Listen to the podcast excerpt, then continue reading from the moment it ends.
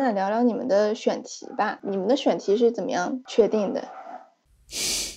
我们的选题，你这个我们没有你这选题期就是我们的，你已经亲身参与了我们如何选题。你应该把这个情你觉得境写下我们如果有来，怎么选题确定的？你要把这个情境写下来。如果有选题，就不会有这期节目。对，一问问题之后，所有的主播都沉默了三秒。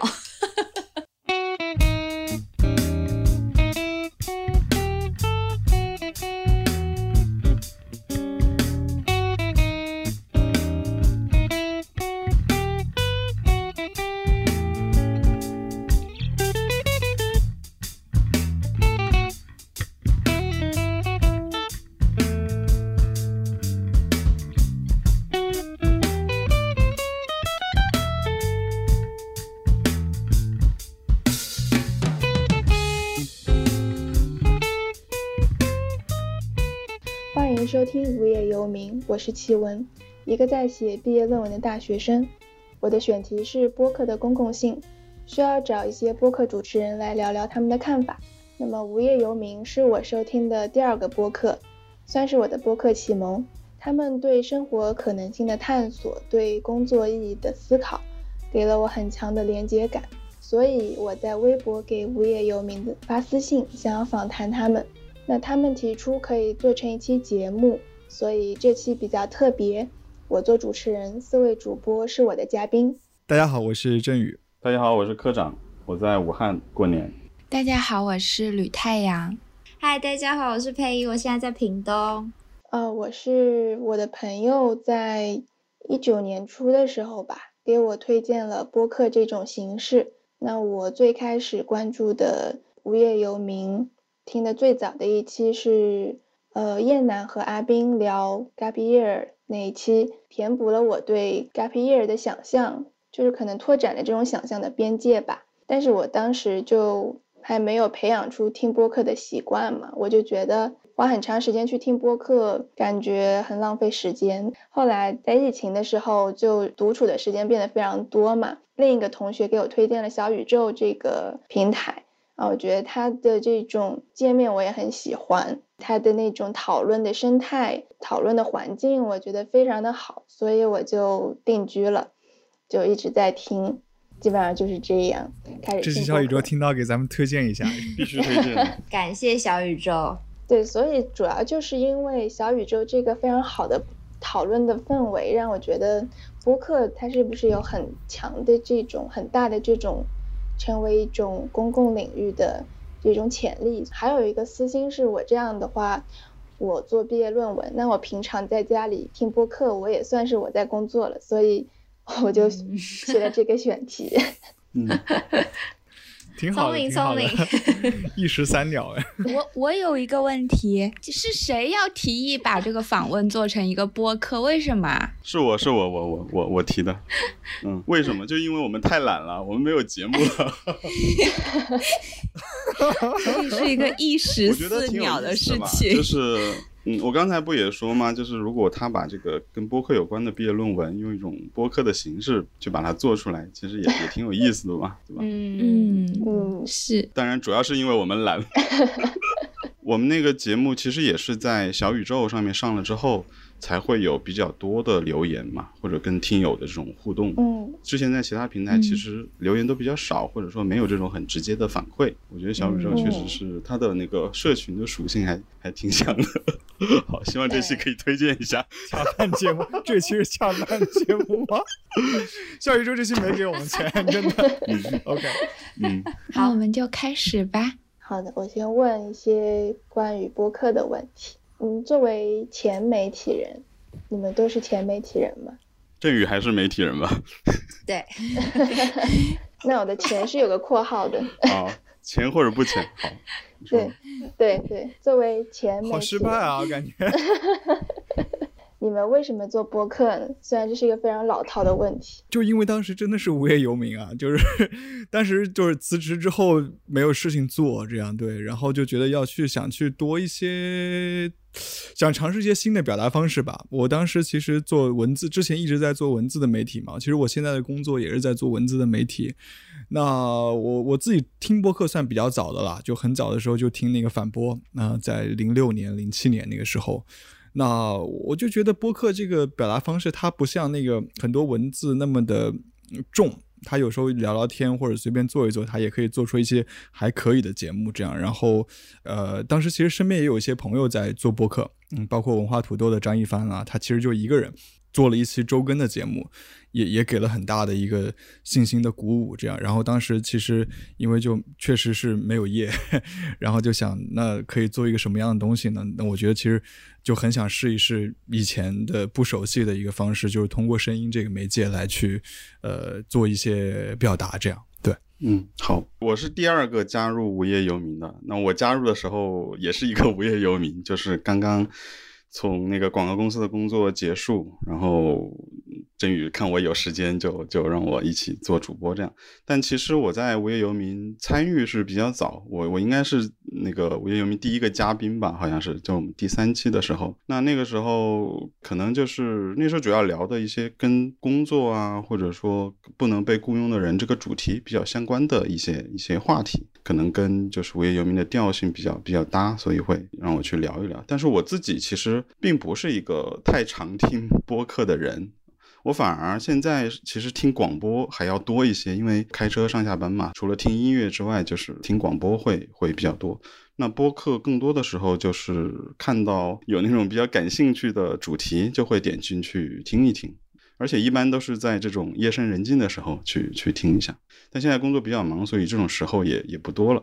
我已经忘了我加入无业游民的时候，我是不是无业游民？是不是我也是无业游民？你加入的时候应该是你在那个去荷兰之前吧？是，你是无业游民。哦，那我不用不用怀疑加入无业游民的一个 前提条件就是你首先要成为无业游民。但是在我正式加入之前，我跟振宇还有阿斌有很即兴的做一期节目，就是讲香港的。在那之前，我从来没有做过任何声音上的尝试。虽然我也知道，呃，振宇他们在做播客，但是我也不太了解。我除了听听他们做的节目，也没有听播客的习惯。但那一天，就是因为那时候我已经离开香港一段时间了，然后正好回香港去办点事情吧，然后正好见了一个朋友，呃，当时就聊当时香港的状况，就聊得特别的。激动，然后我就很想要捕捉那种很即兴的心情，因为我自己感觉有的时候跟朋友说话，有的时候在说的时候你没有意识到太多，也不会想太多，因为是很即兴的。但是过了之后，你又会回想，觉得啊，要是能够再做点什么，把它再记录下来，会觉得挺好的。但是如果是又拿文字的话，其实。因为因为我之前也是常年写稿嘛，就是有时候真的要把它写出来，又感觉很痛苦，就感觉那种即兴的心情又没有了。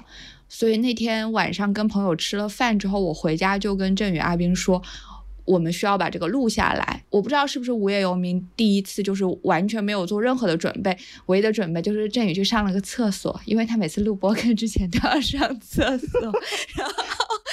然后他上了个厕所，我觉得是，然后 就上了个厕所，我们就开始 开始录了。然后是晚上半夜的时候录的。我觉得，我就觉得当时吸引我的就是那种气氛，因为我觉得这个是播客比较难以，就是比较能够捕捉到的东西。OK，郑宇，我们看不到你了。好了，嗯，上完了。好的，李阳这段我一定要剪掉。哦，振宇老是剪掉我们讲的东西，要是他没有剪的话，我们的节目会更好玩。就是剪掉了最精彩的我们的节目会更即兴。佩仪之前有想过自己做播客，对不对？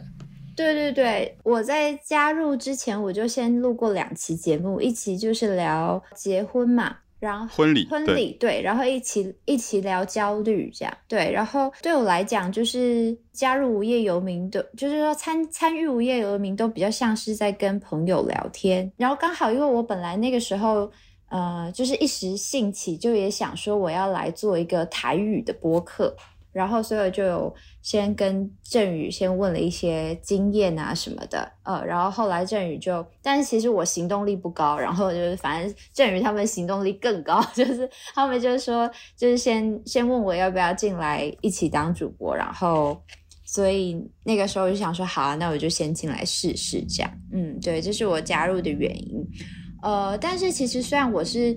算是也算是文字工作者，但是其实声音一直以来都是非常吸引我的一个媒介，这样对。而且其实我觉得，相较于文字，其实有时候声音可以更让我专心一点。在听东西的话，其实我会更容易沉浸在那个情境里。一样，就像就像你说，你可以呃一边听播客，然后一边当做自己也在也在写论文。就我也是，就是我觉得播客它可以允许我自己多工嘛。所以你今天在做一些其他事情的时候，你一样还是可以同时保有一个在播客里的情境，但是你可以维持你现在手头的工作。我觉得媒体人应该有一个倾向，就是他们对于各种表达的形式、表现的形式，都会有一定程度的好奇跟想要去尝试的兴趣吗？对，所以所以很自然的，我们今天遇到一个新的，然后我们觉得也不是太难的一个呈现的形式的时候，我们也就会比较容易的想要去试试看。嗯。好的，我基本了解了。那我来问一下关于这个交往情境的问题。就我本来，因为我是从小宇宙开始，嗯，固定的听播客，听的比较多。那我会以为听播客的人他们的包容度会更高，但是我后来发现。这种在现实中这样理想的交往情境，它可能不存在，因为我还是会发现，就是它好像不是，并不是所有都会，大家都会这么包容的去看播客、听播客。就你们之前有一期谈就是生孩子的那一期，它那个争议我发现还挺大的。就我在喜马拉雅，我会看到一些。评论说，嗯，还是在说不生小孩就非常失败这样的评论会有，那你们觉得就是会有这样的争议，你们是怎么样看待的？还有你们是怎么看待这种交往情境？我想要先确定交往情境是什么意思？对对对，我想要先确定一下交往情境，因为在台湾交往情境只会用在男女双方，就是男女朋友。啊，好的，我有点搞不懂，就是可以理解为讨论的这种氛围吧。OK，对，OK。我觉得这个可能是不是跟不同的平台的它吸引的人群也有关系。我觉得我们的节目在喜马拉雅上一直就是会，就是各种各种。各种那个好的不好的评论都会有，好像一直是这样的。喜马拉雅它就是比较怎么说，说不好听的就是下沉一点，或者说 多元一些吧，就是。七正又在紧张了，他很怕我被下架。然后对啊，喜马拉雅还挺好。对，喜马拉雅特特别好。对对，也就是屏蔽了两期节目而已。嗯。我爸妈就就经常听。对对，我的家人也都非常喜欢喜马拉雅这个平台。我们有一位，我们有一位好朋友也在那里工作。OK，但确实是有这个现象吧？我觉得可能，比如说像网易云，它的那种文青的听众就会多一些，对吧？然后苹果的话，可能看不太出来，因为它没有针对每一期节目的评论嘛，它只有。对整个播客的那个评论，但是，但是我感觉对那个评论最最严苛的应该是苹果的评论哎，小宇宙感觉就是特别的和乐融融，最精英气息的好像是苹果的那个平台的评论，我记得，反正我们所有人都有在上面遭到了批评。对，所以我觉得其实就大家如果有不同意见，其实。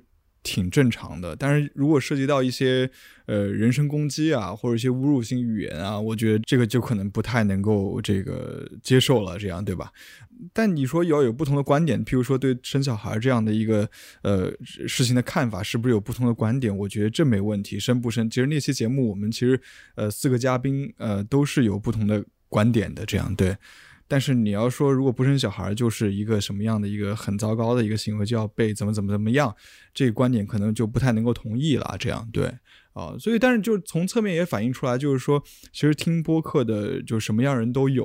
我我们对于这个呃不同言论或不同观点的这个包容度，只要不涉及到这个人身攻击，我觉得都没有什么问题。这样，而且有一些话题，其实就是你听的人本身有没有经历过件这件事情，你的那个认知的差异就是很大的。比如说，就你举的这个这一期的例子，生孩子。你生没生过孩子？你的你对这件事情的认知差异就是天差地别的。我反而觉得，我比起就是大家都一直说你好的评论，我更愿意看到不同的评论，甚至是批评或是反对的，因为我想要知道不同的人是怎么想的。然后我觉得包容也不是说大家都是要支持你才显得他很包容，关键是大家能够自由的发言，我觉得比较重要。嗯，对。我之前嗯被拉进了我之前访谈的一个播客的听友群，我本来是没有这个，就是觉得听播客的人不包容，我本来是没有这个想法的。但是他们做了一期关于郑爽代孕的这个节目之后，就是人身攻击的听友特别的多，我就觉得怎么会这个样子？所以我就我对这个听播客的人这个包容度这个。嗯，认识有了一些动摇，但其实可能就任何一个大于一百人的微信群都会这样。我们自己的群之前不也吵过架吗？对对对对，是这个可能也不是说 听不听播客的这个这个关系了。嗯，人人多了就就会嗯。但是我就是在想，他这样子的一种讨论，其实并没有嗯实践那种观点的越辩越明的这种嗯理想的讨论的氛围。我觉得这跟播客没有关系，这跟大家的公共讨论的水平还有经验有关，只能够多讨论，没有什么别的办法。我觉得，对对对，是这样子，和和这个整个的批判性思维训练也有挺大关系的。其实我们自己内部应该没有针对什么哪一期节目特别受到什么批评，然后有有特别的讨论过什么，对不对？我记得我从来没有，就包括生小孩那一期也。也没有什么针对这些东西有什么检讨，或者是觉得好像在意这件事过。就我也蛮认同日太阳讲的，就是说包容度这件事情，不见得就代表说他们听友们一定要认同我们讲的这些事情。对，而且这真的包括生孩子这一这一期，他的那个每个人他的想法跟他遇到的事情会改变他立场的程度差太多了。但我在想，也许一开始会让你有就是。呃，听播客的人比较包容的原因，是因为呃，可能这群人一开始会聚在一起，同质性比较高吗？或者是说，他们本来就是因为喜欢你这个节目的路线，然后所以才会呃才会成为你的听友，就粘着度比较高，比较少那种来听一下然后就走的人。对，可是我觉得随着播客的听友群越来越大，或者是说知道这个东西的人越来越多。不一样的声音应该会越来越多，所以对啊，也许那种所谓你你觉得可能有所谓的比较不同的声音的状况会会越来越常见也说不定。所以，我我理解你说这个包容度，它是不是用这个讨论水平或讨论质素更更准确一点啊？嗯，我本来是觉得大家既然都愿意花这个时间成本去听一群人表达他的观点，那是不是？对各种各样的观点都就是至少能尊重吧，就是不是一上来就是非常就是非常急于表达攻击是吧？对对对对对。那你们认为就是播客或者说更宽泛一点的声音媒介，那它有没有可能成为一个，或者说它有没有可能是一个公共表达和讨论的空间？就是我是这样想的，因为它一方面相对媒体宽松一点点吧，虽然它在零四年的时候就已经繁荣过一次，嗯，那么在这个因为这种技术方面的进步，所以它在最近中文播客它又好像复兴了起来，所以它应该处在一个比较早期的时候。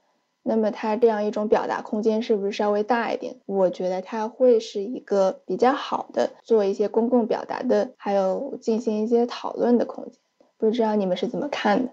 说我觉得就是图文影音这四个主要的媒介，对吧？那它其实都是可以成为讨论公共议题的，嗯呃媒介的啊。所以就是当然就是对于你第一个问题，我觉得音频它当然可以成为一个讨论公共议题的媒介。现在也有很多播客都在做这样的事情，无论是中文的还是英文的，英文的可能更多，因为他们可以直接去讨论一些新闻时事这样。那么中文的可能大家是通过各种各样的方式，拐弯抹角去谈论谈论到一些。公共的问题，那包括像我们谈的很多是所谓的在私人谈话中的公共性，我们谈论的可能是我们，尤其我们这个年龄层，呃，中间都会常常遇到的一些问题，它有它的公共性，这样对，所以就是说，它显然是可以成为一个讨论公共议题的平台的，但是就是说。嗯，可能跟那个形式可能跟英文的是有些区别的。我们嗯，因为可能违反一个相关法律法规，播客不是法外之地，不不能够直接去谈论这个啊新闻啊，或不不能够直接谈评论时事啊，诸如此类。呃，所以就是可能这方面会差一点。然后你提到了一个这个监管的情况。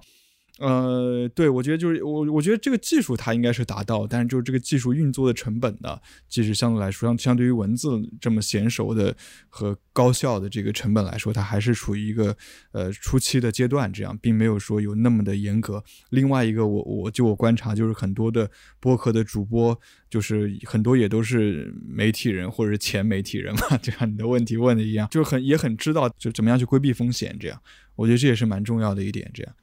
我觉得从监管方面，可能你说的某种程度是对的，就是现在监管的技术手段呀，或者是各种意识还没有太跟上。就是播客有些东西播客可以聊，但是微博或者微信公众平台上面不能说，这个可能性是有的。但是我觉得就是播客哈，它跟微博它的一个很重要的区别就是播客的制作周期还是比较长的，就相对而言，它不是一个即时性的一个媒介。可能就是最近很火的那 Clubhouse，跟微博来类比的话，可能更更恰当一些。我我觉得可能是这样。但是随着技术的升级，这个音频的审查，这个肯定是越来越智能化的，这个是毫无疑问的。但是拿博客跟微博类比的话，看现在看起来它的影响力还是还是比较有限的，还是比较小众的。我感觉是，就从使用人数或者听众人数上来看的话，就是播客相对微博、微信这样来讲，它还是比较。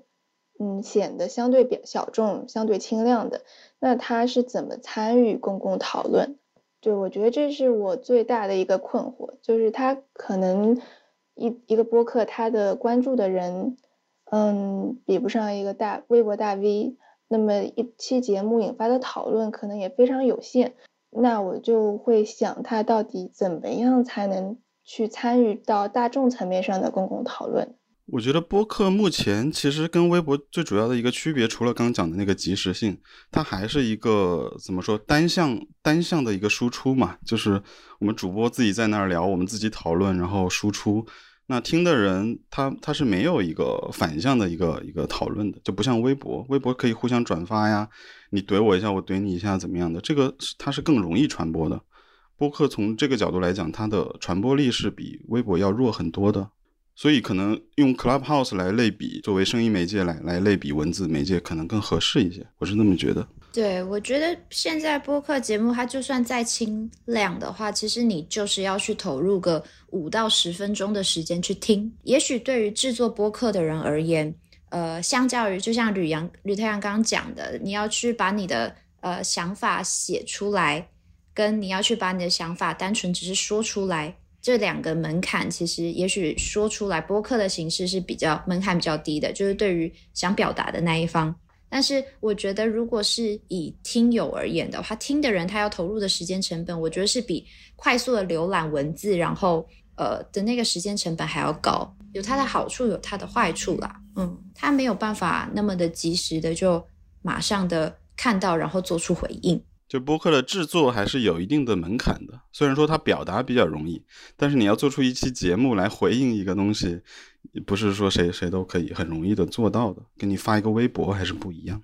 对，还有还有你提到就是你说的那个大众，对吧？这个大众这个数量级你要有多大，你才能说去影响大众？这样，你回头看中国有十四亿人，那他有百分之一的人，他这个数量级在绝对值上，他也是很高的一个绝对值，这样。我觉得其实很多东西它都是在一个圈子里面是是有一个影响力的。你比如说一个播客叫杯弓蛇影，一般人不听，像我买不起酒的也不会听的，对吧？那那那那，但是爱喝酒的人他就是觉得这个很好，就很有影响力，就在他们社群就很有影响力。所以我觉得本身这个社会它都是很很多元的。它它这个大众这个概念什么样大众呢？就是。看新闻联播的才是大众嘛，就是每每每一个到一个点上面，就所有的推送全都是同一个节目，那可能是一个大众可以下。但除此之外，我觉得都是分层的。你可能有你的偏好，你也许你喜欢二次元，那二次元对我来说特别陌生。那某一个二次元媒体对于对于我来说就是啊，完全不知道什么，但对你来说可能很重要。这样，所以我觉得这种这种多元性本身它是就是存在的，就是大众的数量它不一定就是。要有多大？你觉得它才能够被定义成一个大众？这样，我觉得，呃，几百万、几千万，呃，可能可能听播客的人，或者说听广播的人，呃，或者听过播客的人，我觉得在中国也都会有的。它只是一个媒介去介入一个公共议题的讨论，它只是讨论中的一员。所以我觉得，就是说，也不一定要说要有占多多大程度上所谓的占领主流舆论了。那只有占领主流舆论，才能够影响大众，对吧？而且我们反过来看，就是，呃，中文播客目前看起来，就大部分情况嘛，都还活得好好的。但是那个 Clubhouse 很快就被强了，你也能看到他们这个真正的影响力的那个那个差别。而且我觉得有时候它不需要一个东西的受众很多，它就必然有影响力。比如说像以前我们看很多书或者是电影。呃，从文艺的角度来说，它的受众，如果它作为一个独立作品的话，它的受众就是没有那么多的，但是它可能后期的影响力也会很大，所以它不完全是一个数量上的事情。而且纯粹纯粹从数量上讲的话，其实在中国，任何的小众的东西，可能在另外一个地方就已经是大众了。嗯，对我之前我之前访谈也有就是讲过，他觉得。我不应该说小众，就是播客不小众，它的听众几百万很多，就是说播客没有必要大众化，是吗？或者说它也不需要大众化？我觉得一个从一个创创作者的角度来说，我不会去思考这样的问题，因为这样的问题对我而言没有意义。就是我要思考的问题是我到底要做什么？你做出来，可能这个东西它正好有很多人看了，或这个东西它。它很少人看，但是对你来讲，如果它是一个你想做的东西，然后做出来你自己还比较满意的时候，你对你来讲你自己就是很重要的。我们不能够说啊，那现在大家都去玩抖音了，那我们就去拍抖音。我但我不是说我就嫌弃抖音或什么之类的啊，就是我还是像配音那样说的，就是那种新出现的媒介形式，其实我是会愿意去尝试的，但是那是因为。我想要去尝试一下这种体验是怎么样的，而不纯粹是因为哦，因为我看见数据上写着有一亿人都在玩这个啊，那我也去玩一下。就最开始无业游民刚开始做的时候，可能只有几百个人，但是我记得好像做了没多久的时候，就有听众给我们写，呃，那个时候我还不属于这里面，就是就有听众写很长很长的信，就是就你感觉。虽然只做了两三集节目，但是这个节目可能跟他已经发生了一种关系。但是可能有另外一个节目，他比如说春晚，可能那么多人都在那里看，但是可能你不会觉得他跟你的生命发生了什么共振。所以，那你到底怎么去衡量这个，就还挺难说不清楚吧？我觉得。因为我们现在讲的其实都是从我们自己的角度吧，或者说一个微观的角度去看这个事情。我在想，奇文是不是他是想从就是播客产业或者或者商业化这个角度去去看这个问题？因为其实。嗯，你刚刚关于播客这些问题，我我经常会想到我们对于这个独立音乐的一些讨论，哪些是大众，哪些是小众？独立音乐要不要商业化？你上了这些选秀节目、音乐节目之后，是不是就变质了什么的？这个这个讨论其实是很很很相似的，对。但是如果纯粹从播客产业化的角度，我觉得中文播客，你去听一听英文播客，你你就知道我们还有很长的路要走。就是差的差的太远了，就是还没有到讨论这个的事情的时候啊，说实话，还没有形成一个真正的产业。嗯，我其实主要是觉得，就是从你你们刚刚讲的，确实有很有道理。就是你跟这么一些人发生了联系，让他得到了启发，其实就是已经呃影响了很呃影响了这些人。嗯，但我我就是想说，就可能影响的人确实可能没有那么多，就是他可能对于一件事情的讨论，你这个播客他很难去参与到，这更加广阔的层面，就是他可能很难辐射到更多的人。我是这样想的。嗯，我觉得目前来看，的确也是这样子的。嗯，对，所以我就觉得我这个播客的公共性，它是不是呃，怎么样才能让他就是就优质的讨论、优质的信息？怎么样去到达更多的人？呃，请问你去你怎么去衡量到一个东西的影响力，或者它是不是大众？你很多这个概念是从媒体上获得的，对吧？但是事实上，媒体它其实是被就在总人数里面来说，我们可以说它是被一小撮人掌控的。那在一个所谓知识知识分子社群或者或者是官方的舆论中间比较有影响力的议题，它很容易就在就在媒体上取得一个曝光的机会。那么它并不代表说在这个社会上就有那么多人都在关心这个问题。所以就是说，某程度上，我觉得播客的这个媒介，其实现在在这知识分子社群里面呢，它是相对来说还是蛮蛮有蛮高的一个传播度的。所以就是说，我觉得在绝对值上，播客听众真的数量挺小的。但是为什么你播客声量这么大？包括你今天要去做这个毕业论文的选题，我觉得很大的一个原因是因为。播客这个这个媒介，它已经在这个知识分子社群里面，它形成了一个足够规模的影响力。这样就是影响力的规模，我觉得它很难够用呃绝对值的人数去衡量。这样，那中国我觉得有好多好多人他们是失语的，所以所以我觉得没有办法用绝对值去衡量啊这个这个东西。这样，但是嗯嗯，你你看在媒体上的曝光度啊，很多媒体现在也开始做博客，对吧？那我觉得这种东西，这这这个趋势，我觉得它是在慢慢的在这个舆论场域是走。向大众化的这个过程中间，但是我们要精准的对这个大众化进行定义。嗯，好的，好的。嗯，那聊聊你们的选题吧。你们的选题是怎么样确定的？我们没有选题。你这期就是我们的，你已经亲身参与了我们如何选题。你应该把这个情境写下来。如果有选题。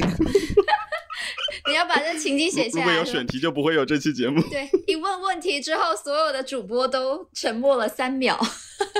那你们就是对我之前访谈，就是有一个播客，他就是觉得在主流媒体不能自由的表达，所以他去做了播客。他觉得播客他可以就是选题来说，他可以做他喜他感兴趣、他更有表达欲的题。我觉得这个可能不是说主流媒体能不能自由表达的问题，或者说自由这个概念有点宽泛，就可能他想讲的一些东西不适合在这种机构媒体去发出来，或者他倒不一定是说说敏感或者怎么样的，有些个人的表达可能就是没有办法通过一个。新闻媒体去去表达出来，可能这这也是一方面，不光是说这个自由度的这个问题吧。我觉得可能对于选题来说，可能呃各个人都有各个人不同的这个经验，也许我们可可以谈一谈，就我们自己爆出选题的经验，这样就是比如说我我很多选题可能是从我个人自身的。呃，经验出发的，就是可能呃，比如说做年龄焦虑那期的节目，对吧？就是年龄焦虑这个问题，确实是年纪越大，确实越越烦这样。然后这个呃，后来就是我那次就是就是正好去德国那边开那个会，然后看到那些个欧洲的那些所谓的 journalist 啊，他们都是做做做媒体做新闻，我靠，一个二个都是四五十岁大叔大妈，我靠，然后还很很多还都是 freelancer，都没有什么一些个，就是感觉很正常，挺挺挺好的。完全没有焦虑，这样，然后我就我就我就我其实我就就觉得这个反差还蛮还是蛮大的，这样，所以就是就是从自身的这个经验出发，就是觉可以聊一聊这个话题，这样。啊，对，包括。跟佩仪聊的那期那个呃结婚也是，因为正好当时去参加那个佩仪的婚礼啊，那当时也跟科长佩仪我们连线就聊聊结婚这这个事情，这样就很多都是在生活中间自己亲身经历到的事情，想要有对他有更多的一些更深入的讨论。生小孩也是一样啊。其实我觉得我们选题可能都差不多吧，就是自己比较有感受的那些议题话题，就就比较想去做。比如说我自己可能最近一年做的节目，基本上每一期都跟那个疫情有关，跟武汉封城有关。那这个也是可能是我最想表达的一些一些话题，你就会很有动力去做。因为我也做过好多年的媒体，就如果我判断这个题目是平面媒体也会去做的，基本上我就不会做。因为播客对对于我而言，到现在都是一个很个人兴趣导向的事情，我不想把它做得像工作一样。而且我知道，如果这个东西平面媒体会讨论的话，那我就觉得他都已经在讨论了，我为什么还要去讨论？所以就算是做的话，我也会做，嗯，平面媒体不会去做的角度。比如说之前我们就是聊武汉那个疫情那一期，那一期纯粹就是我自己想做，但是我又心里很忐忑，因为我就感觉这个东西其实特别的严肃和沉重，我又怕自己把它做出来好，因为我又我没有亲身的在武汉嘛，我又怕把它做出来显得特别的轻，但是我又是想表达的，所以最终我还是选择做了。然后可能一般的平面媒体就不会这么去做，因为他会觉得这个可能可能像我我们在那个播客里的说的话，放在平面媒体，它可能就是一个大题目下的某某一两个受访者的意见，因为因为它因为它是它很不全面嘛。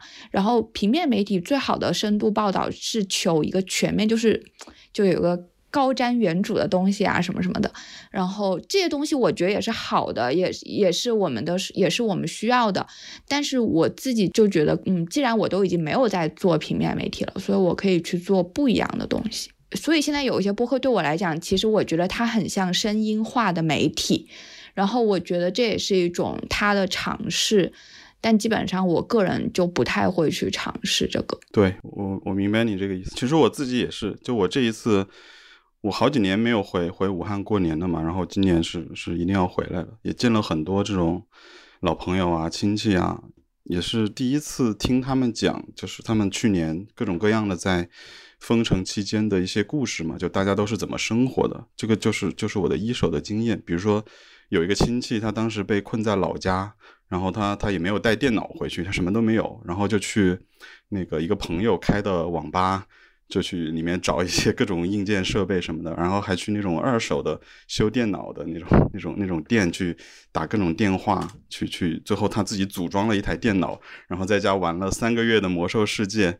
然后他他他也不是就不是就他一个人，他们有其实有一帮朋友都是类似的情况，他们就比如说家里没有喝的没有吃的，就去那个朋友的网吧去拿拿拿烟抽啊，拿饮料喝，拿零食吃。好像那个网吧，因为它也不能营业，不能开门，就他们都是晚上的时候偷偷跑进去，就像是有一个三个月的一个乌托邦一样的那个感觉。就这些事情，可能在平面媒体上是是不会有人去写的，嗯，因为平面媒体可能它它需要去放大那种苦难、焦虑，那个可能是是大众想要去关注的东西。然后，当然，我也就这次回去之后，也看到武汉的街上。有很多那种烧烧过纸的那个痕迹，然后我也听说，就是大年初一的时候，全武汉的那个菊花是买不到的，都卖断货了。因为武汉有一个习俗，就是你家里人如果前一年去世的话，大年初一是要去去他家里去，就是有去世的人那个人的家里去烧清香，然后要要带菊花，这样就是今年是第一次，整个武汉都买不到菊花啊。然后这个事情好像也没有说。那个公共的媒体在在报道这个事情，嗯，但是我听到这些事情之后，你就能感受到去年这个时候，这个地方是有多多么的惨烈，就是你看到这些东西，这是是是很直接的感受。我听了太多了，包括我昨天我们不是有个聚会嘛，然后我们上一期节目那个嘉宾丹妮，他也他也在嘛。然后他他在上一期节目不是讲他去年就是跟爸妈吵架，然后没有没有跟他们回老家过年嘛，然后他一个人正好就留在武汉，后来拍纪录片什么的。然后今年过年他又没有他又没有回老家，他去他一个拍摄对象的老家，跟着他回去过年了。然后他也因为这个机会，他在他的老家也拍到了很多特别好的素材，但。另外一个反作用就是他跟他妈妈，其实本来他们疫情期间，他跟父母的关系有有变好嘛。他在上一期节目里面有讲，他有很多话题可以聊，嗯。但是他妈妈从那个初一开始之后也不回他消息了，就也也挺生气的，因为连续两年没有跟他们回去过年，所以就是有得有失吧，嗯。然后对这些很个人的东西，可能在其他的媒体就是看不到的。我觉得这些。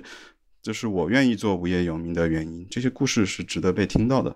对我，我也补充一下，就是我觉得可能因为我们之前在媒体里面，然后我们其实很容易就看穿一些，不管主不主流也好啊，反正就是我们会看穿，比较容易看穿一些既有的框架跟形式。就例如说，呃，努力最终会获得成功啊，或者是挫折都是磨练啊，然后永不放弃啊，等等，就是这一类的叙事架构等等。对，可是其实我们自己的生活就也。不一定是这个样子的。所以，我我觉得，如果是我自己的话，我可能会尽量的希望我们谈的内容，或者说我们设定的的问题的框架嘛，就不要那么的走那种主流的这种叙事来走。就是讲直白一点，我有时候就会希望我们不要那么正面，不要那么的对，就是很知识化这样。对，所以我觉得对我而言的话，其实就是说把这些可能我们自己亲身经历的一些生活片段想得更彻底一点，可能是我觉得在做选题上面我会比较想要坚持的一个方向。还有就是，我觉得其实媒体的存在当然是有它自己的意义，但有时候这种如果是。这种比较或它的意义也会显得让另外一些东西显得没有那么有意义，但其实那只不过是因为跟他比较才会显得比较暗淡。但是你换一个角度就不会是这样的。比如说我们在呃像振宇跟阿斌就是在呃就佩仪结婚的之那时候跟他有做一个节目，这个就是对我们自己跟对他都是有意义的。然后，比如说像我们的节目里面出现了很多次小毛衣的声音，就是这个对我们也是有意义的。然后，嗯，就是就是这些东西，它就有的时候我常常会觉得一些很宏大的东西会去掩盖这些东西。就比如说，我们可能讲起武汉的疫情，我们就不会去讲还有人自己组装了一个电脑去玩魔兽。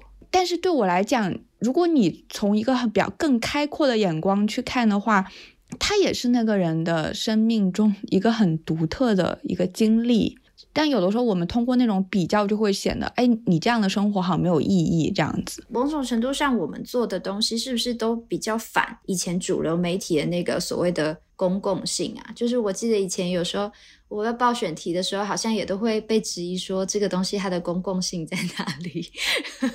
对，但是我们做的东西就就好像呃，就就好像不大管那个，或者是有点反其道而行的感觉。嗯，就是更关注在个体上面吗？嗯，但是我其实就是因为觉得很多播客它虽然讲述的是。个体的故事，但是它能从个体的经历中去反映出一种对这种公共的讨论，有给我一种个体和这个时代是怎么联系到一起的这种感觉，对，给我这种感觉，所以我会去想说，嗯，你们是怎么理解这种公共性啊？你们做节目的时候，你们是怎么考虑的？这种公共性它又受到什么样的促进？它有什么样的限制？对，所以这是我最想探讨。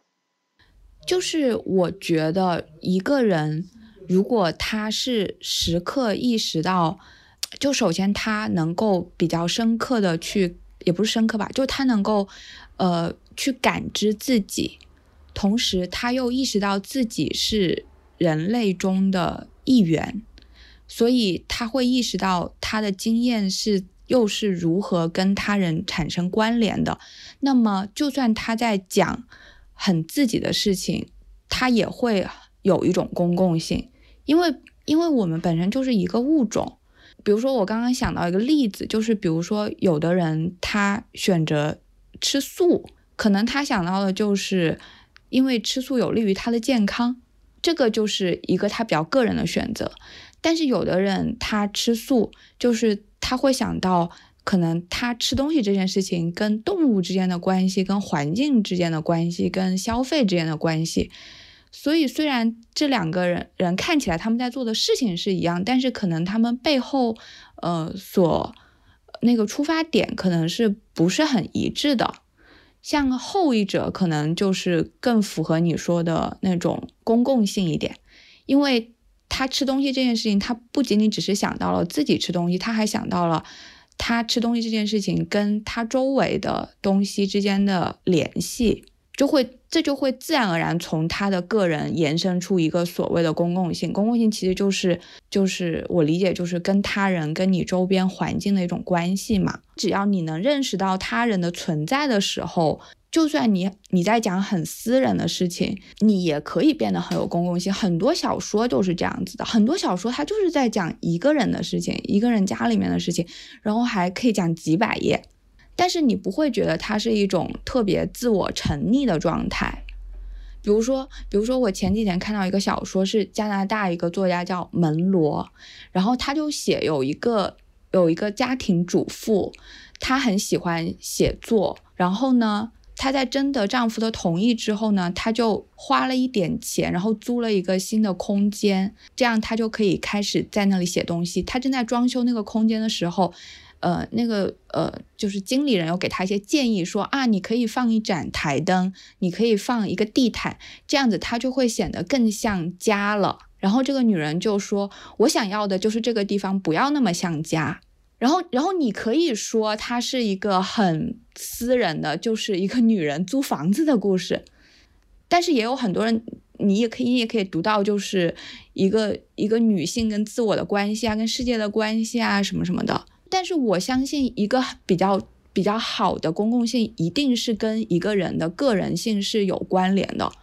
我不能相信一个人满口都是很正确的话语，但是他的自我。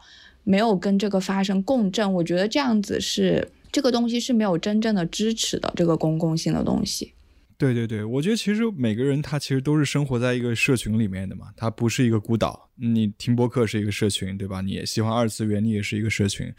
你生活在不同地方，你不同地方一个社群。科长生活在武汉，那这个这次疫情对他的这个经验，他的这个记忆，就跟我们生活在武汉以外的人可能都不一样。这样，那么其实我们其实在去讲述这样的一个个人经验的时候，它中间肯定是会有，肯定是会有那种公共层面东西出现的。这样，我我觉得就是说，所谓的集体记忆，它不是只有一种的，不存在一个所谓的正确的集体记忆这回事儿。对，那只能是一个官方舆论垄断，它才能出现这样的情况。那那集体记忆本身，它就是由各个不同的个人经验去拼凑而成的。怎么说？我我们面对的一个议题是大家都共同面对的议题，这这，我觉得它这也是一种公共性，这样对吧？我们就直接谈论公共事务，那也是一种公共性，这样。再问问听友群吧，就是嗯，你们觉得你们节目的听友都是什么样的人？大概有一个大概的印象。我感觉我们的听友好像大部分都比我们要年轻很多，就是好像九就大对大学生很多，对我感觉是这样，嗯，但是具体是什么类型的人，我没有一个很明确的感觉，可能都是 loser 吧，我乱讲也不一定，也不一定，冒犯了，冒犯了。那就是你们是不同平台的听友会有差异，还是说就是大家？就只是对这个节目，只是 follow 这个节目之类的平台，对我觉得可能就是我们一开始讲的那个喜马拉雅和网易云是是有很很明显的区别的，对。但其实就是这两个平台，它的我们的留言并没有那么多，就可能还是小宇宙之后会有比较多的留言，我们能看到听友大概是什么样子的，会有一些反馈。但是小宇宙上面都是爱听播客的人嘛，所以基本上都是比较 正向的反馈，好像是。但是我们最近也建了一个听友的微信群，嗯，那个可能，嗯，讨论会会直接一些。但是其实也是我们一开始聊的那个，任何一个人数比较多的群，就会有各种各样的问题。它可能跟播客的听众也没有一个说直接的相关性。就是你们，你们其实不管是做节目也好，还是。就是在跟听友互动或者自己内部互动，就是没有太考虑过，就是什么，呃，要做一些公共表达这样子是。对，我们可能还是比较像朋友的那种 聊天状态，对吧？因为我们说实话，无业游民大部绝大部分的嘉宾都是我们生活当中的朋友，对，从一开始到到现在其实都是。然后我们聊天的氛围可能也都是这种这种氛围，然后吸引到的人可能也也都是这样，所以。说实话，听友对我们那个群也没有什么要求。对我说，我们好像也比较不会刻意的去设定说我们每一期节目要达到什么样的效果，好像从来没有讨论过这个啊。然后或者是我们把某一期节目推出来之后，呃，不会像以前我们待的媒体还有什么社群运营部，然后他们就要想着要怎么赶快。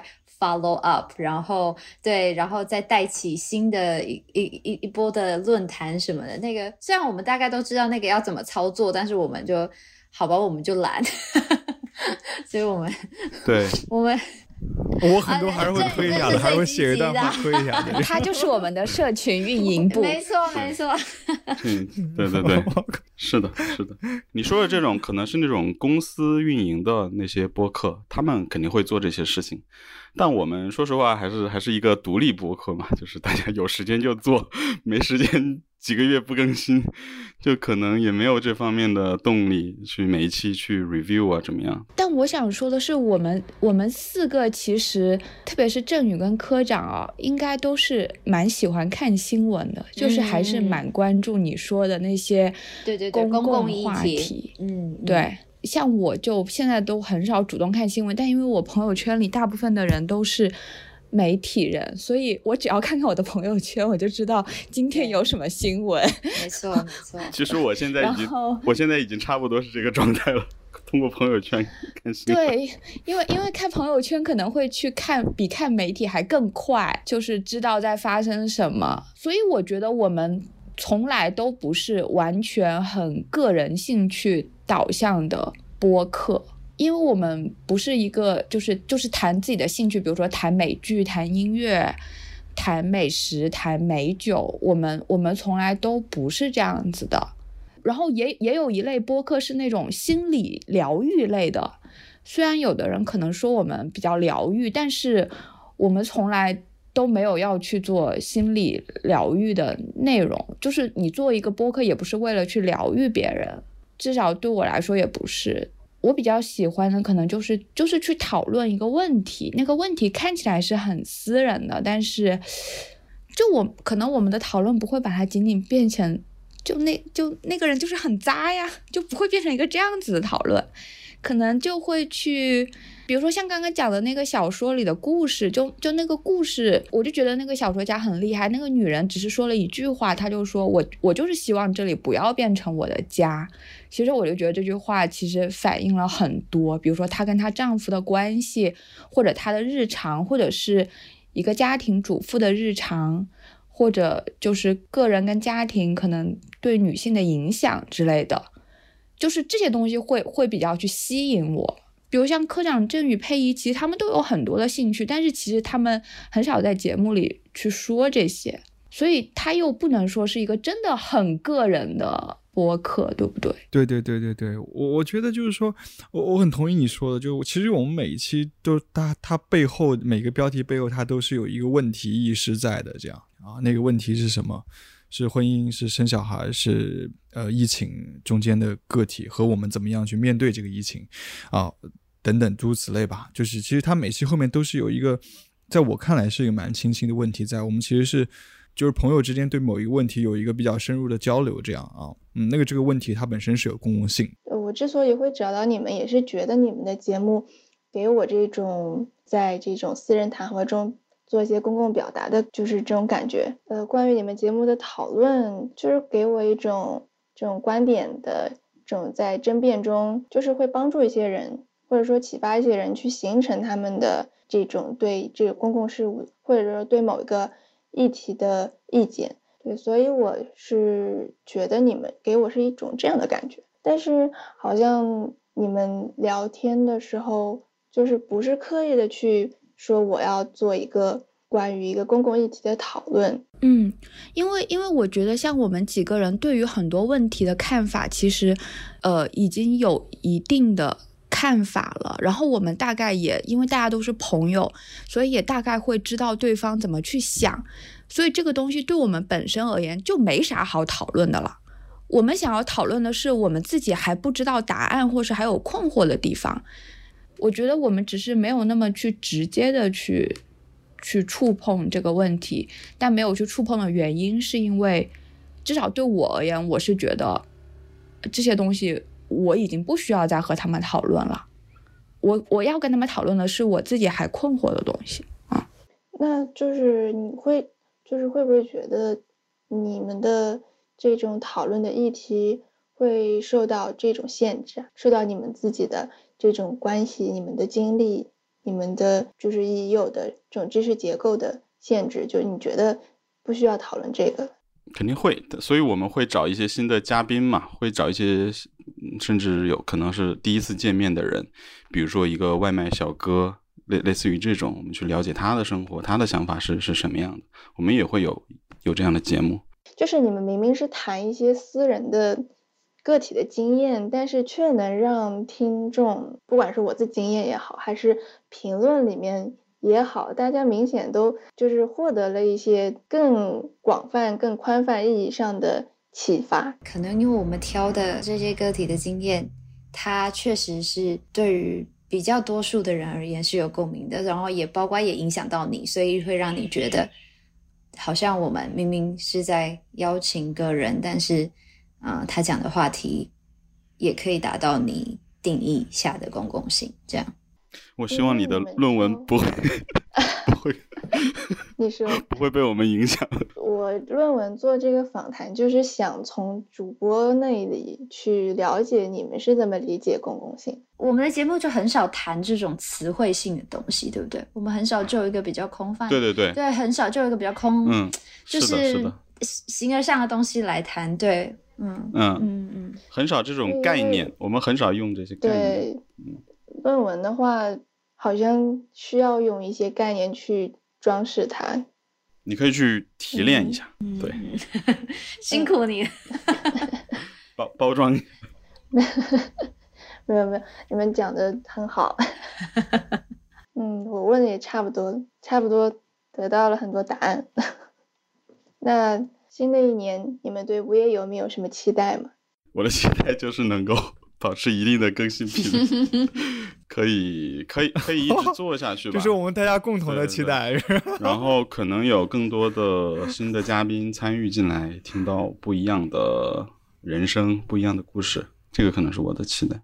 对我，我其实希望能够做一些新的东西，这样，因为我我我是从二零一八年十一月都开始做了嘛，其实做到现在做了很多，还是主要还是以谈话为主。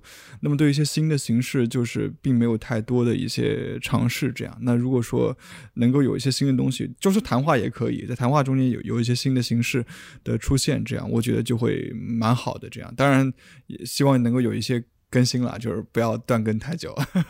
对，呃，我的话，我觉得我还是希望可以维持我们一贯的，就是这种比较，嗯，还是贴近个人，然后维持这种比较真诚的分享路线。但是，因为其实说实在，就是每次那种那么深入的挖掘自己也会枯竭，而且我们其实也不是那种一直一直都有那么多的体悟的人，所以我会希望可能新的一年可以还是有更多。呃，外来想法的刺激，因为我们目前都还是以我们目前有共鸣的题目来做嘛，但也许之后可以，呃，那个共鸣可能是我们看到什么，或者是我们刻意为自己制造一个可能会有共鸣的机会等等。对我记得我们之前聊过，对啊，然后可以有更多灵感的这种灌注跟刺激。我补充一下，就可能，呃，我自己也是希望能够有更多的真实的生活的刺激。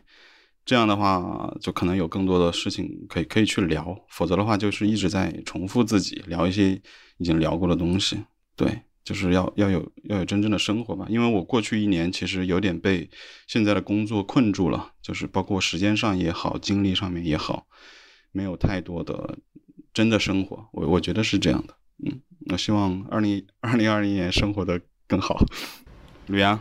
吕阳，最后来升华一下吧。我就跟你们一样啊。别，谁谁谁跟你一样？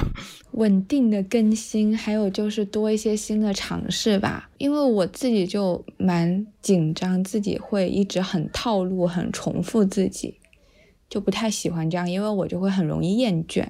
不管是形式上的还是内容上的，这样的话，我可能就会保持我对无业游民的热情，不然我就会感觉自己在自我重复，我就不想录了。好。嗯，对对对，大概就是这样。就像今天这样，咱们就是新的尝试。对对对，今天就是新的尝试。